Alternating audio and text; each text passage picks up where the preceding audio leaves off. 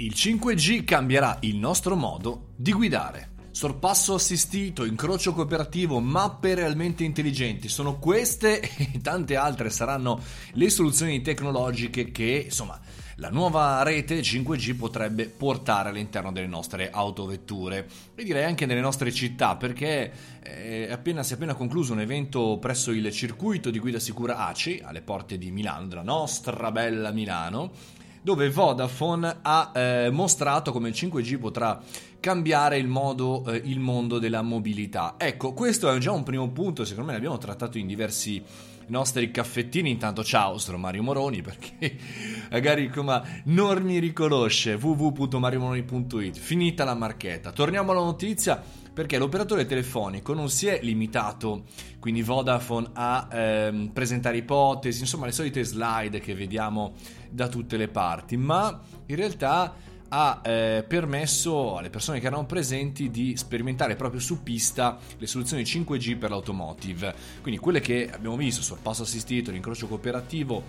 e l'aumento della fluidità del traffico e le mappe realmente intelligenti. Bella la parentesi sull'aumento della fluidità del traffico, perché effettivamente se ci pensiamo, una macchina va veloce, una macchina va lenta, sorpassa, fa... cioè tutti andassero nella stessa eh, direzione, con uscite via dicendo, alla stessa velocità, magari anche sostenuta, però alla stessa velocità, non esisterebbe il concetto di traffico, non esisterebbe il concetto di frenate, vi dicendo, sarebbe una sorta di onda verde, non so se si usa ancora l'onda verde nelle autostrade nelle città, onda verde continua, per cui tutti che seguono questa direzione. E, e, poi chiaramente no, eh, sono stati fatti diversi test, tra cui quello con il sorpasso assistito perché il 5G eh, promette di essere la soluzione per i sorpassi in totale sicurezza, perché il sistema che ha eh, appunto segnalato Vodafone, poi immagino che Team, 3, eccetera, eccetera, tutti facciano Iliad, facciano i loro test,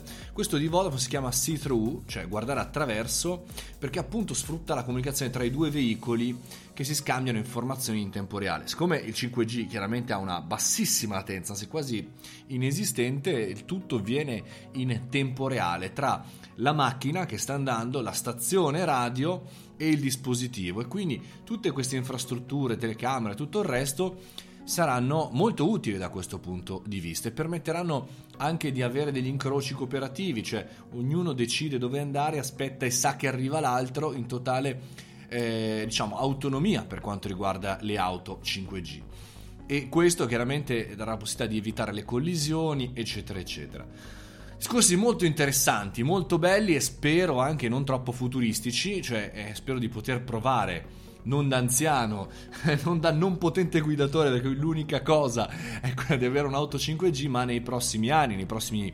3, 4, 5 anni al massimo, perché il problema non sono tante come al solito le tecnologie, ne parlavamo giusto ieri, sono i burocrati, sono eh, chi decide di fare le cose, di fare le leggi, di farle rispettare, cioè fondamentalmente i legislatori devono stare al passo col tempo, con l'innovazione, non solo a parole, non solo nelle simpaticissime e noiosissime campagne elettorali, ma con regolamenti e con leggi adeguate. Se non si fa così, chiaramente la tecnologia va avanti e è come se avessimo il teletrasporto, ma senza la possibilità di attaccare la corrente per poter saltare da un'altra parte del nostro bellissimo e malato pianeta. Un abbraccione, fate i bravi, dai che è martedì e siamo sempre più vicini al weekend, così, l'ho detta così. Ah, per chi vuole, www.mariomoroni.it slash masterclass sarà in early booking fino al 27 di novembre. Se vi va di vedere, andateci uno sguardo, altrimenti. Un abbraccione, buona settimana, ciao!